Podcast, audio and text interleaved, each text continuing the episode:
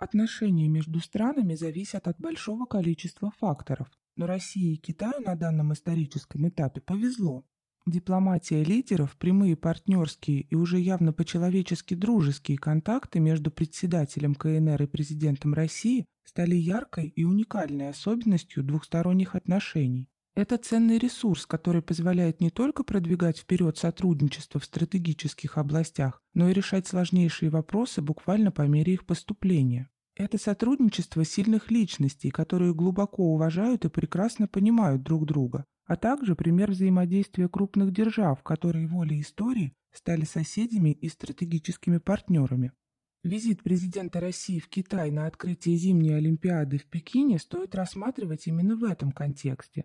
Безусловно, мы помним, как председатель Си Цзиньпин посетил зимнюю Олимпиаду в Сочи в 2014 году. Помним и то, что было сделано в ситуации, когда ряд лидеров западных стран, включая президента США Барака Обаму, и премьера Великобритании Джеймса Кэмерона не приехал в Россию. Присутствие лидера КНР в Сочи тогда подтвердило, наши страны поддерживают друг друга в стратегические моменты, когда им пытаются диктовать те или иные правила.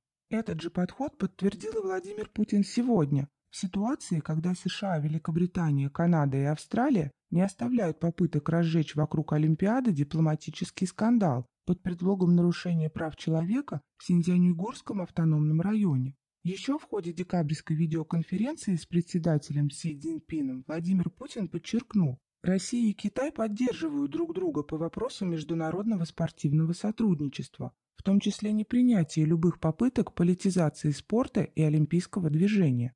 Председатель Си на это ответил, готов вместе с вами идти вперед, вместе открыть новую страницу китайско-российских отношений в постпандемийный период. Накануне полноформатных переговоров двух лидеров в Пекине интересно задуматься, о чем идет речь. Спортивное сотрудничество – лишь одна из множества сфер, где Россия и Китай подставляют друг другу плечо. Реальность такова, что правящий класс Запада пользуется любой возможностью, чтобы осложнить процесс российско-китайского сотрудничества. Мозговые тресты и медийные структуры Запада прилагают огромные усилия, чтобы посеять недоверие между нашими народами и внедрить негативные стереотипы, в социальных сетях и блогах постоянно делаются попытки представить русских в глазах китайцев неотесанными агрессивными и грубыми варварами, а китайцев в глазах русских исполненными коварства меркантильными интриганами.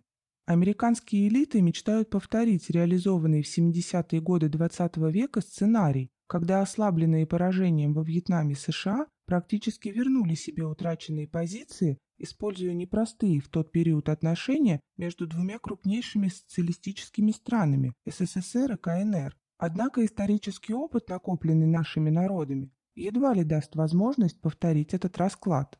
Сотрудничество Российской Федерации и КНР не направлено против какой-либо третьей страны, но прикрывая друг другу тылы, мы на порядок повышаем уровень нашей безопасности и стабильности. Исходя из этого, мы и делаем сегодня свой геополитический выбор, в основе которого тесное партнерство, которое представляет собой больше, чем союз. Это межцивилизационный симбиоз, определяющий будущее Большой Евразии и всего мира.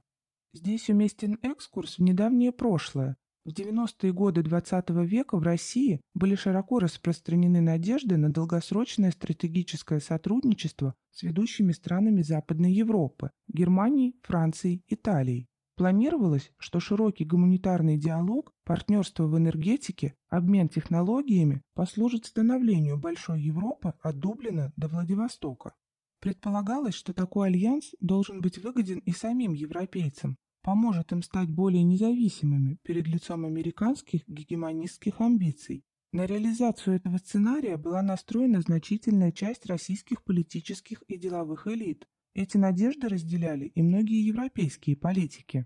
В 2003 году, когда лидеры России, Германии и Франции совместно выступили против американского вторжения в Ирак, многим казалось, что сотрудничество России и континентальной Европы имеют будущее с точки зрения геополитики. Однако уже к началу 2010-х годов стало очевидно, что этому сценарию не суждено воплотиться в жизнь. С одной стороны, европейские политики, ориентированные на диалог с Россией, были отстранены от власти под давлением США, но имели место и факторы цивилизационного характера. Россия и Европа имеют много внешних сходств, за которыми, однако, часто не видят глубинных различий в менталитете и ценностях. Индивидуализм, эгоизм, культ наживы и превосходства глубоко укоренены в западном сознании, особенно в современный исторический период. Это также не могло не сказаться на отношениях России и Европы. Кстати, подобная ситуация сложилась в итоге и в китайско-американских отношениях. США не сумели вести диалог с КНР как с равноправным партнером на взаимовыгодной основе, а стали требовать односторонних уступок, скатились на менторский тон, доходящий до прямых оскорблений. Провозглашая устами Бжезинского с одной стороны создание G2, Большой двойки Союза Америки и Китая, с другой США сделали иной выбор – ставку на консолидацию коллективного Запада, а с Китаем попытались вести себя как мировой гегемон зависимой периферией. Но в отношении Китая, как в отношении России, Такие подходы, как хорошо известно на множестве исторических примеров, не работают. Далее. Поверхностный взгляд фиксирует между российской и китайской культурой массу различий, однако на уровне менталитета и ценностей Россия и Китай гораздо ближе друг к другу, чем Россия и Запад. Приверженность традиционной морали, уважение к традиционной семье, к истории, к предкам и культурному наследию сближает русских и китайцев, создает поле ценностного притяжения, и это открывает стратегические предпосылки для долгосрочного сотрудничества.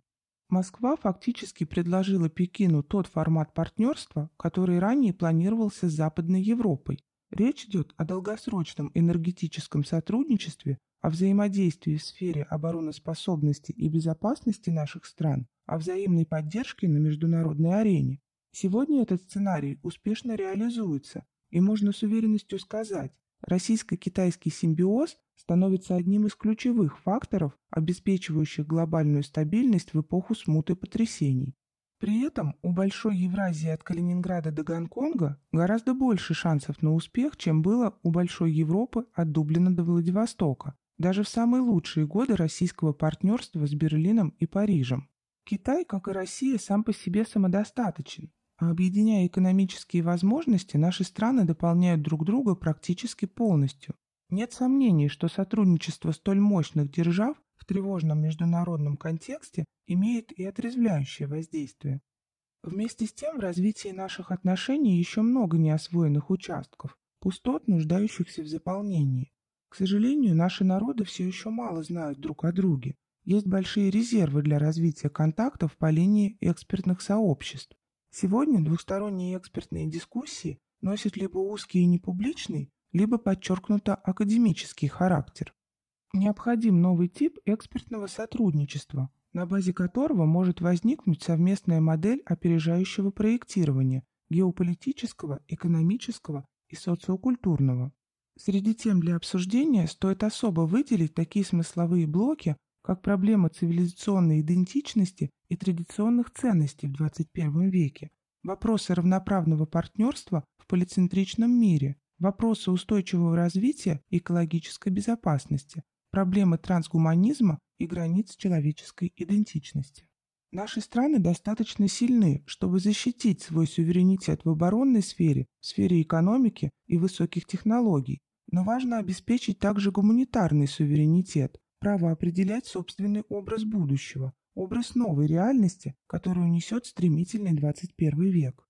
У Запада нет монополии на будущее, на определение параметров прогресса и границ человеческой идентичности. Эти границы мы должны и будем определять для себя сами. Именно поэтому диалог России и Китая беспрецедентно важен не только с точки зрения сегодняшней повестки, но и в контексте дальнейшего развития мировой истории, с точки зрения возможных перспектив общей судьбы всего человечества.